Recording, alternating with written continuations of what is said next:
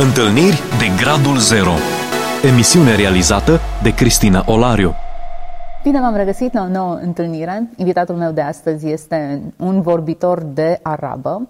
Îl veți cunoaște în câteva momente. Megid este numele pe care îl vom folosi pentru această întâlnire de Gradul Zero. Bine ai venit, Megid! Mulțumesc! Se pare că vorbim bine românește. E bine, Megid este fiul unui șeic din Bagdad. A devenit creștin în urma unei întâlniri personale cu Dumnezeu, despre care ne va vorbi în continuare. Uh, și pentru că viața lui nu a mai putut să își urmeze cursul obișnuit acolo unde s-a născut, a fost nevoit să fugă și să ajungă aici. Dar haideți să aflăm povestea lui chiar de la Ed. Megid, Megid, tu te-ai născut musulman, dar viața ta a luat o întărsătură de 360 de grade și aș vrea să împărtășești cu noi cum ai devenit creștin. Unde a început totul? În primul rând vreau să vă mulțumesc pentru că m-ați chemat astăzi aici. Sunt foarte bucuros să fiu alături de voi să pot împărtăși mărturia mea. Totul a început acum mult timp, în 2007. Aveam în jur de 16 ani. E bine să aflăm câți ani ai uh, acum, exact. Yeah, exactly. Yeah. Era un magazin second hand și am mers să cumpăr niște decorațiuni fără să am niște așteptări prea mari. Erau multe chestii pe raft. Am văzut o carte neagră cu o cruce pe copertă și m-am gândit că ar arăta fain să o am ca decorațiune în cameră. Credeam că este o poveste de ficțiune. Nu aveam idee despre ce este vorba în această carte, deoarece în comunitatea mea nu sunt creștini aproape deloc. Ai întâlnit până acum vreo persoană creștină? Niciodată. Așa că nu ai avut nicio idee despre creștinism. De fapt, ai auzit vreodată de numele lui Isus? Look, in my community they called him Isa. În comunitatea mea îi spuneau Isa. Este un nume diferit. În comunitatea musulmană se crede că Isa este un om al lui Dumnezeu, un om bun, dar nu fiul lui Dumnezeu. Eu nu aveam niciun prieten creștin, așa că nu aveam nicio idee. Părinții mei sunt musulmani practicanți.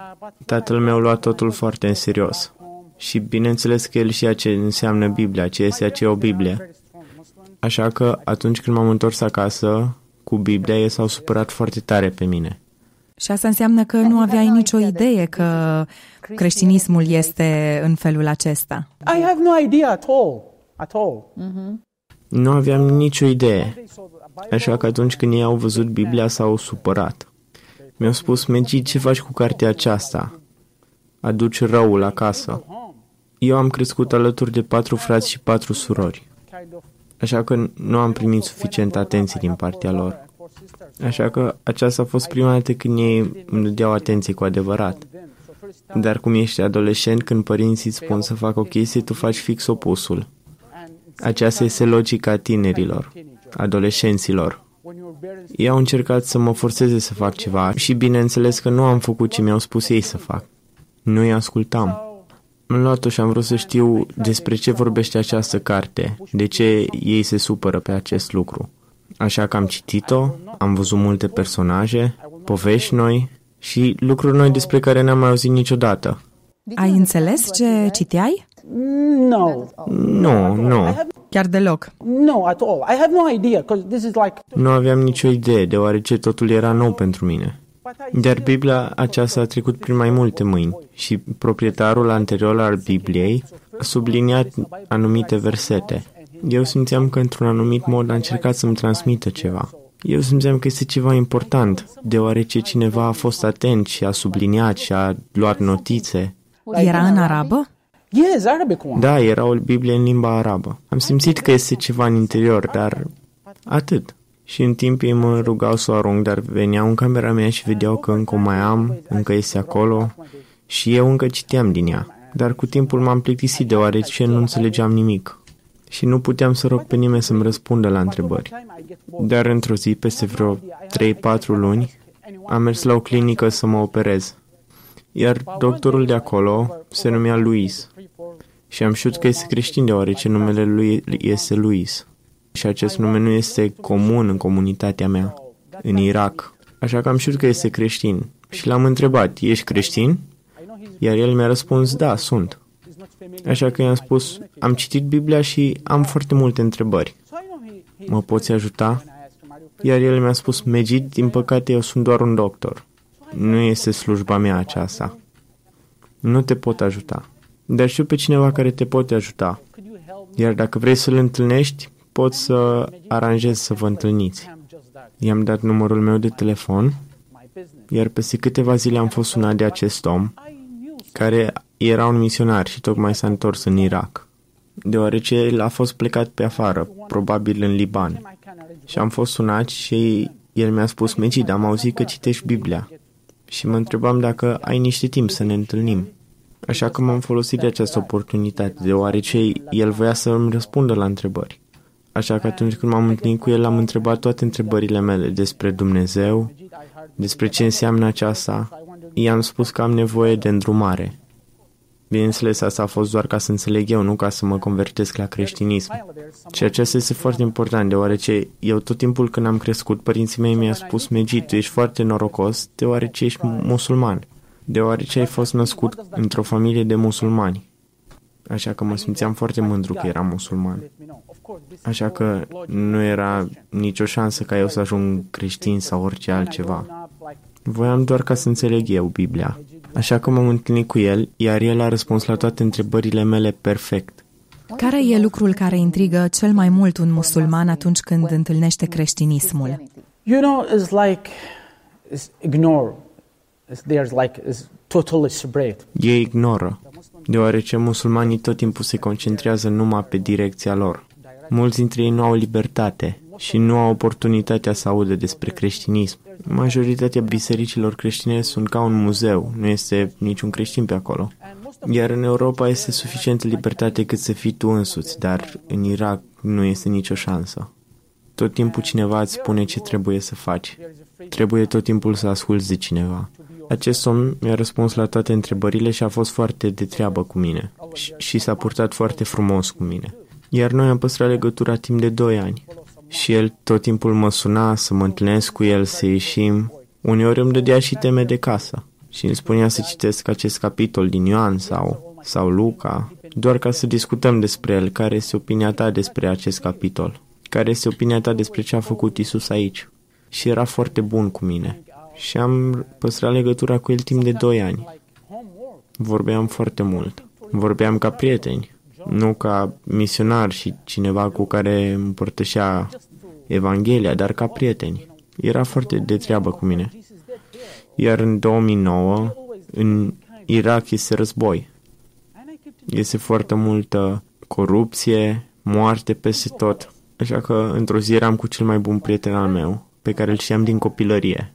Eram foarte apropiați și împărtășeam cu el toate poveștile mele, aventurile. Eram, eram prieten cu el de când eram copii.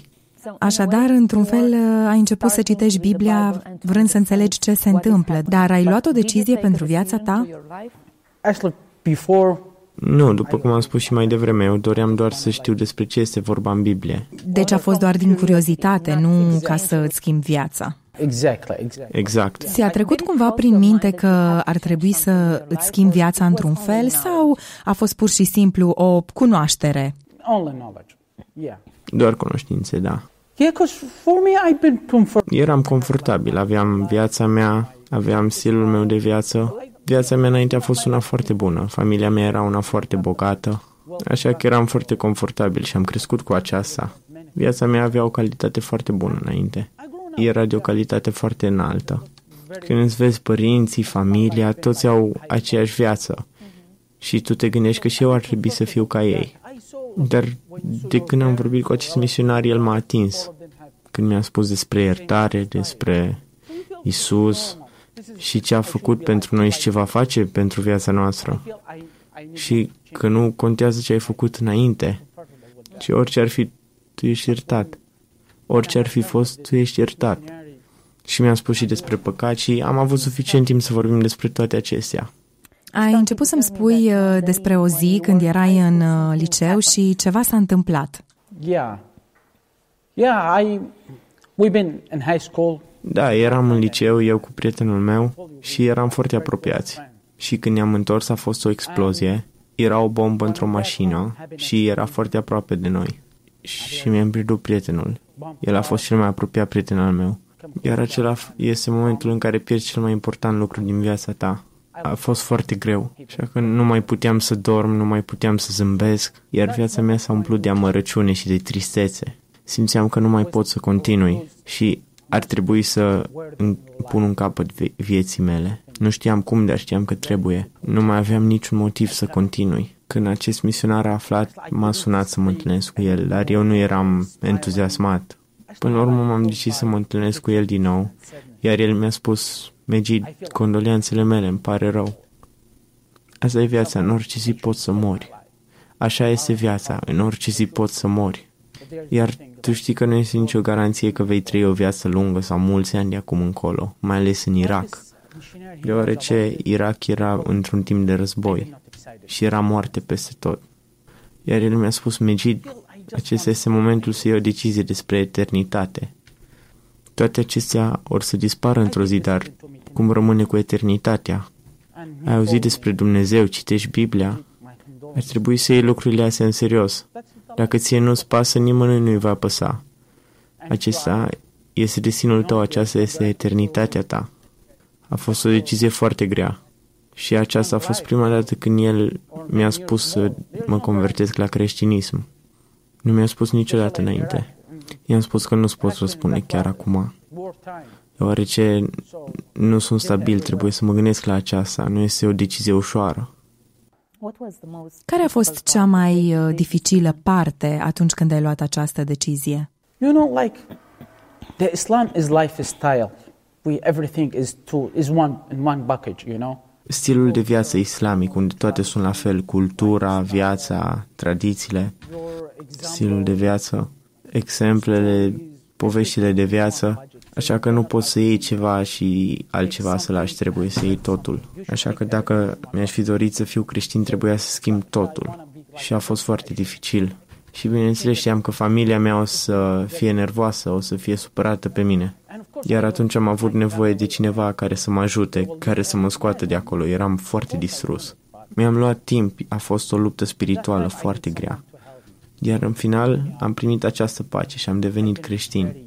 Am simțit că Isus m-a salvat în acel timp. Nu am mai simțit aceasta niciodată înainte. A fost prima dată când am simțit că trebuie să fac ceva serios cu viața mea, pentru că înainte nimic nu conta, deoarece mă gândeam pur și simplu că o să fiu ca și tatăl meu, iar tatăl meu a fost ca și tatăl său și mi se părea că așa este normal. Dar simțeam că Dumnezeu o să schimbe toate acestea. I-am răspuns și am spus că am luat decizia și că voi fi creștin. Și după ce ai luat această decizie, ce s-a schimbat în viața ta? Știam că o să fie foarte greu. Știam că multe lucruri se vor schimba. Îți era teamă? Bineînțeles, da. Megid, trebuie să fii foarte atent. Viața ta se va schimba, dar va trebui să fii deștept, va trebui să fii înțelept. Trebuie să iei totul foarte în serios acum și el m-a ajutat să ajung membru într-o biserică, iar prima dată când m-a ajutat să merg la un studiu biblic în biserică, m-a ajutat, m-a ajutat mai mult decât, aceasta m-a ajutat mai mult decât să citesc Biblia singur acasă. Ei au fost foarte prietenoși cu mine. Iar în timp am ajuns foarte activ în biserică. Nu erai cumva în pericol când ai împărtășit Evanghelia cu musulmanii? Da, era riscant, iar eu tot timpul împărtășeam Evanghelia destul de departe de casa mea deoarece dacă ceva s-ar fi întâmplat, eu stăteam departe. Iar, iar eu nu puteam să împărtășesc Evanghelia cu cineva care mă știa, deoarece el ar fi spus familiei mele sau vecinilor și s-ar fi aflat în cartier și era foarte riscant. Care e riscul? Este greu să înțelegi deoarece întâi trebuie să înțelegi comunitatea. Ei consideră că îi trădezi, că ești o persoană rea și că distrugi comunitatea. O să le afectezi copiii, fiicele. Dar uh, ce s-a întâmplat cu verișoara ta? Yeah, that happened at uh, 2018. Da, asta s-a întâmplat în 2018. Familiile musulmane sunt foarte apropiate, în special fetele. Nu au libertate să meargă la cumpărături sau să iasă pe afară. În cea mai mare parte sunt închiși în casă. Iar deoarece severișoara mea a mers și am vorbit cu ea și cumva am împărtășit Evanghelia cu ea. Am simțit că trebuie să-i spun despre Dumnezeu. I-am spus despre Dumnezeu, despre Biblie, Și ea tot timpul a crezut despre ea că este păcătoasă și nu este suficient de bună cât să meargă în rai. Iar când i-am povestit despre iertare, eu am fost foarte serios cu ea și a luat mult timp, dar ea s-a convertit la creștinism. Iar aceasta a fost prima dată când am ajutat pe cineva să-i convertească la creștinism și eram foarte mândru și foarte fericit. Și am spus, tu ești o persoană liberă. Iar aceasta a ajutat-o.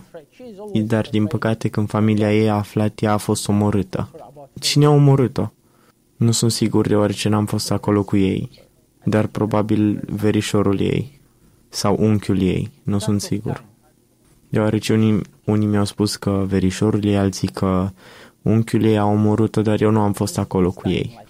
Dar a fost omorâtă. Părinții ei nu au protejat-o sau poliția sau altcineva? Nu, ei au spus să fie omorâtă. Și ce s-a întâmplat mai apoi cu tine?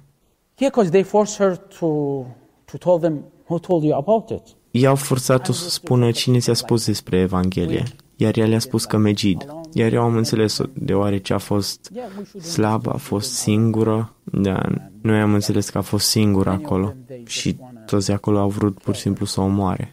Putem sărim peste partea aceasta? Nu mai avem așa mult timp, așa că trebuie să încheiem povestea. Așadar, a fost un moment dificil, chiar momentul în care familia ta a aflat că ai devenit creștin și au început problemele pentru tine. Da, de atunci au început problemele pentru mine. Am devenit tot țintă Era în pericol? Bineînțeles. Asta te-a determinat pe tine să părăsești Irakul. Da. A fost o decizie grea pentru tine să renunți la tot? Bineînțeles. Mi-a fost dor de tot din Irak. Acolo am crescut, mi-am terminat facultatea, am foarte multe amintiri de acolo. Da, cred. Da. Și tu ai acolo familie, ei nu sunt creștini, ei sunt familia ta și îi iubești. Ce s-a întâmplat uh, după aceea? Ești aici, în România, după o călătorie periculoasă, ești refugiat aici și... Da, prima dată când am venit aici, am venit în Timișoara. Iar aici este o, o biserică, este un grup de creștini care au fost acolo. Iar un om din grupul meu mi-a spus că este care ajută emigranți. Le oferă îngrijiri medicale, hrană, poți să faci un duș acolo da, și asta e important. Făceai un duș. Da, deoarece aici a fost și iarnă, iar în Irak este foarte cald și când am venit aici a fost foarte greu pentru noi. Așa că m-am dus acolo și am văzut oamenii care se purtau foarte bine cu emigranții, iar deoarece vorbeam engleză, unul din ei m-a rugat să spun povestea mea, să le spun povestea mea. El era doar curios să-mi afle povestea, iar când i-am povestit, el era un membru în biserică și mi-a spus, Megid, vreau să spun ceva. Am fost în multe țări în Europa înainte și să fiu sincer, calitatea vieții acolo este mult mai bună decât în România. Dar pentru cazul tău, dacă vrei să fii un creștin, te sfătuiesc să rămâi aici. Dacă vrei o slujbă bună sau un salariu bun, poți să mergi în Germania sau Regatul Unit sau Franța. Este bine pentru tine dar depinde de tine ce dorești de fapt. Iar aceasta mi-a atins inima când mi-a spus aceste lucruri și mi-a întors toată viața peste cap. A fost prima dată când cineva mi-a spus aceste lucruri și am luat lucrurile foarte în serios. Așa că am sunat la biserica mea din Irak și le-am spus că am nevoie de ajutorul lor să iau această decizie, deoarece pentru mine România este complet nouă. Nu am nicio idee despre cum este aici. Mi-am luat timp, m-am rugat pentru acest lucru, biserica mea s-a rugat alături de mine și am luat această decizie. Biblia spune în Luca 12 cu 34 căci unde este comoara voastră, acolo este și inima voastră. Iar eu am simțit că mi-am găsit comoara. Hmm, how beautiful. Ce frumos. Mm-hmm, yeah. Da. Megid, suntem la finalul acestui interviu. Știu că sunt multe lucruri uh, pe care nu ai reușit să ni le spui, nu pentru că nu ai vrut, ci pentru că timpul este așa de scurt pentru o poveste atât de frumoasă. Dacă ai putea să pui în câteva cuvinte care este rugăciunea ta de acum, care de fapt este lucrul pentru care tu te rogi în această perioadă a vieții tale. I pray right now to to grow up here in Romania more. Mă rog să cresc aici în România mai mult, să am o viață stabilă aici în România. Sunt binecuvântat aici, am oameni foarte buni în jurul meu, iar ei mă tratează ca pe un membru al familiei lor. Sunt foarte mândru. Aceasta m-a ajutat, Dumnezeu m-a binecuvântat foarte mult aici. Iar acum am oportunitatea să merg oriunde în Europa, dar am acestea aici. This is great. Wow, asta e foarte fain. Mulțumesc, Megid. Ne rugăm pentru tine, ne rugăm pentru familia ta, dar dacă ei vor deveni creștini. Hallelujah. Aleluia. Dumnezeu este bun tot timpul. Thank you. Mulțumesc tuturor celor care ne-ați urmărit în acest interviu. Ce poveste, ce mărturie. Dacă te-ai născut într-o țară creștină și nimeni nu te-a amenințat până acum că ești creștin, să știi că alții nu au aceeași șansă. Nu o luau ușor, nu luau ca pe un lucru de apucat. Cred că ar trebui să fim recunoscători celor care au avut îndrăzneala să mențină spațiul acesta creștin, că am putut să menținem o cultură creștină și că am putut să auzim Evanghelia încă de la vârste foarte mici și să devenim copii ai lui Dumnezeu. Mulțumesc că ai rămas alături de mine, mă rog ca Dumnezeu să-ți vorbească în continuare și de ce nu să fie o resursă pentru cei care vin aici, pentru refugiați, pentru musulmani, o mână întinsă către cei care încă n-au gustat Evanghelia. Toate cele bune! Ați ascultat emisiunea Întâlniri de Gradul Zero cu Cristina Olariu.